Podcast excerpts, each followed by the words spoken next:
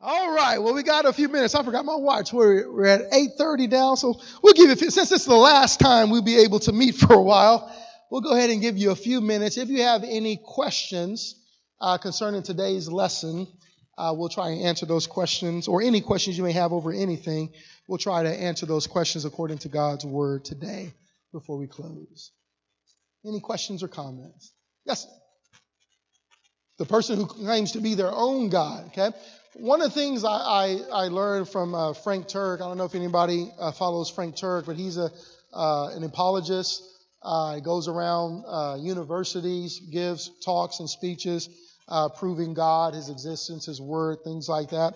But he always say this whenever you get into these arguments or these disputes or just these um, discussions with non believers, there are certain questions that you can ask them from the start. And the first one is, what do you mean by that? Okay? What do you mean by that? And so, in other words, have them clarify what they mean. So they say, Well, I'm my own God, just say, Well, what do you mean by that? That you're your own God. Well, what, what is your definition of a God? Well, what is a God? And what do you mean that you're your own God? Do you mean that you created you? Do you mean that um, you know, your destiny, your future, even your eternal eternity or afterlife is is your doing. What do you mean by that? So anytime you get into a debate or question with a non-believer, start off with that first question. What do you mean by that? Let me get some clarification. And a lot of times when they begin to try to explain it, they will explain themselves out of the argument. because a lot of times the things that they're saying are they can't explain. It's just something they read online or heard from somebody else and they've never been challenged on it. So just go ahead and challenge them. What do you mean that you're your own God? And see what they say. And then the second thing, the second question he says to ask people after that is, how did you come to that conclusion? how did you come to that conclusion? In other words, how do you know that that's true, that you're your own God? What proof do you have that you are your own God? And again, sit back and see what they say. But for the person who says, I'm my own God, there's a reason why they're saying that.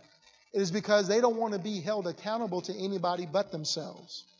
And if I am my own God, I can do what I want, when I want, how I want, and I don't have to answer anybody. So I like being my own God. But remember, that was what Satan offered Adam and Eve. You eat from this tree and you can be like God. You can be your own God. So this is from the very beginning. Mankind, this is why uh, Lucifer rebelled, because he wanted to be God. it is the age old sin, a sin of pride, which we'll talk about later on in this series.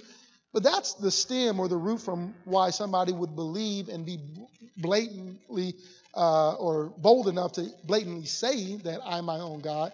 But I would start off with those two questions. What do you mean by that? Clarify that for me. And then number two, how did you reach that conclusion? What proof or what evidence do you have of that? And then explain to them why that is impossible because God is source, God is creator. And that's why we serve a God who has not been created because God can't create if he is created himself. So if you are created and you're here, you couldn't have created yourself. So it, it kind of is a self defeating uh, stance to take. So that's kind of how I would approach it. Good question, though. Anybody else? Any comments or questions concerning today? Yes, Ms. Bonnie. Do you think that Satan is doing this to see how many people he can turn to to, to him? Okay. And do you think that he's doing this so he can see, oh, I got more people. I'm going to keep on doing stuff? Okay. Good question. Good question. This is something that is common uh, amongst Christians. We ask this particular question, and not only uh, when bad things happen, but also when we have any thought in our mind, any decision that we need to make, any opportunity that comes uh, up uh, for us. We always say this Lord, is this you? Is this me? Or is this Satan? right? So, an opportunity comes up for you to move out of town or to get this job, and and that's the first thing you're going to ask God, is this from you? Is this from me? Or is this from Satan? Because if it's from you, then I gladly will do it. If it's from me, I may be wrong in what I'm about to do. And if it's from Satan, he may be setting me up from a fall. So I just need to know who is this really from?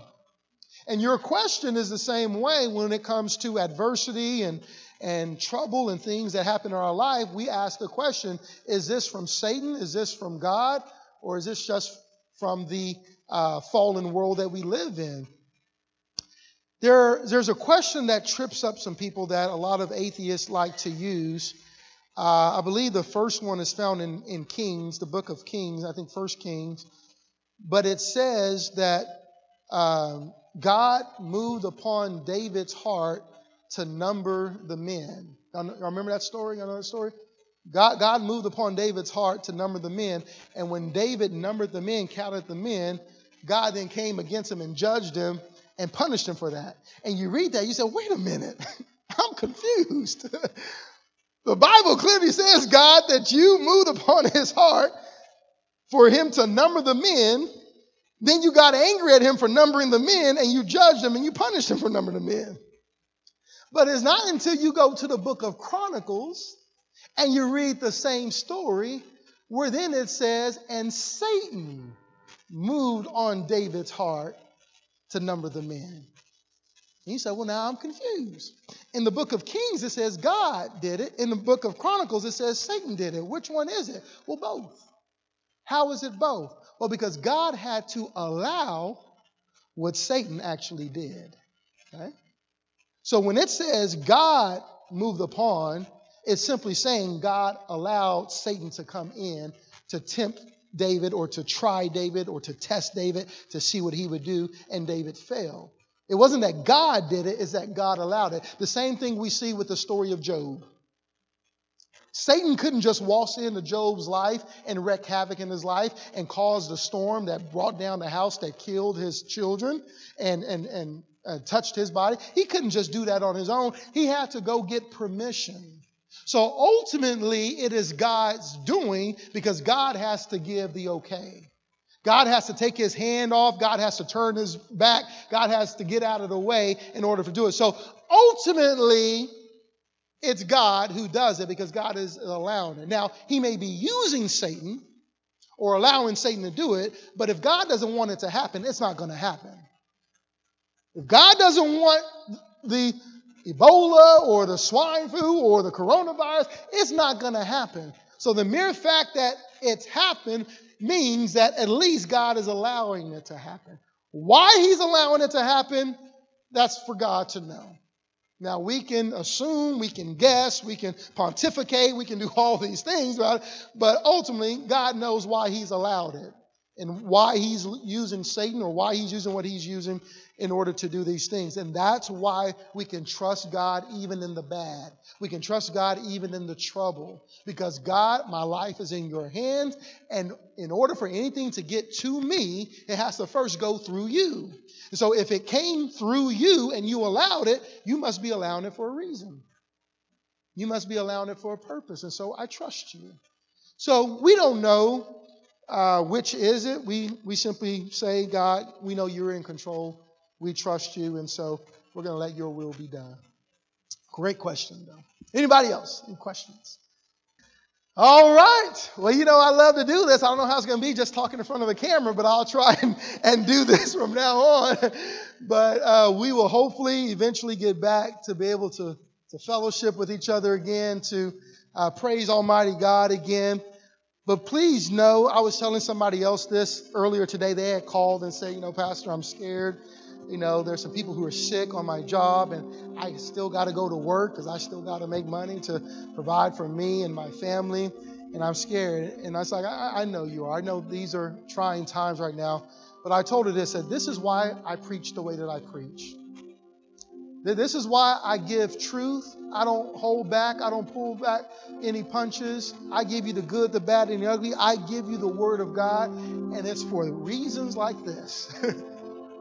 Now, we can sugarcoat things and we can give you fairy tales and we can give you things of the world and we can pack this place out.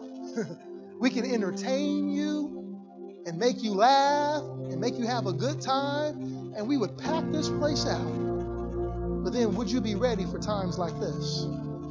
Would you be ready for what's coming behind this? Even if we get through this, what's coming behind this, are you going to be ready for it? That's why we preach the way we preach. That's why we minister the way we minister. That's why we preach and teach the Word of God, so that you may be ready for times like this. So I just tried to encourage them, like I tried to encourage everybody on Facebook last week, and I'm wanting to encourage you guys now. You don't have to be afraid. You don't have to worry. You don't have to doubt. As long as your life is in the hands of Almighty God, God's got this and God's got you. He does, okay? So as I look around, I see that, that we're all family. I don't ever want to take it for granted, though. If you are not found in the hands of God, perhaps this is again one of the reasons why He's allowed this to happen to get your attention and to wake you up so that you may give your life to Him while you still can before that cup of wrath tips over. So if you're here today, you've never surrendered your life to Jesus Christ, you've never repented of your sin, you never surrendered all that you are to Him to serve Him, to live for Him with all of your heart, mind, soul, and strength. Do that while you still can. I was sat down with my family today and I was like, I don't know how this is going to end, when it's going to end, if it's going to end, and what's on the other side of it. So I encourage you, get right with the Lord while you can. So you don't have to be afraid. You can live in peace and rest knowing that God's got you. So do that if you haven't done that already. If you're playing church, if you're playing with God, play no more. Play no further. Give your life to Jesus Christ while you. Go ahead and stand if you will. Receive the blessing, the benediction of the Lord, and we'll be dismissed. My God, my Savior, the one in whom we look to and trust in, we praise your holy name. We thank you, God, that we are found this day in this very hour in the palm of your hand. We thank you, God, that you have warned us, cautioned us. You've told us of these things before they happen, so that when they happen, we might believe. So now, God, as we are seeing them manifest before our eyes, we pray that we will rise to the occasion, that we will not grow weary nor faint as the rest of the world but as we put our hope and our trust and our faith in you and in you alone, may we be at rest and at peace and see your goodness even in the midst of this storm. May you use us mightily, God, to reach others who don't know you, who may be fearful as well and unsure of the uncertainties of life. May we be used by you to reach them as well. So, as we prepare to leave this place, may we never leave the truth that we have learned here today.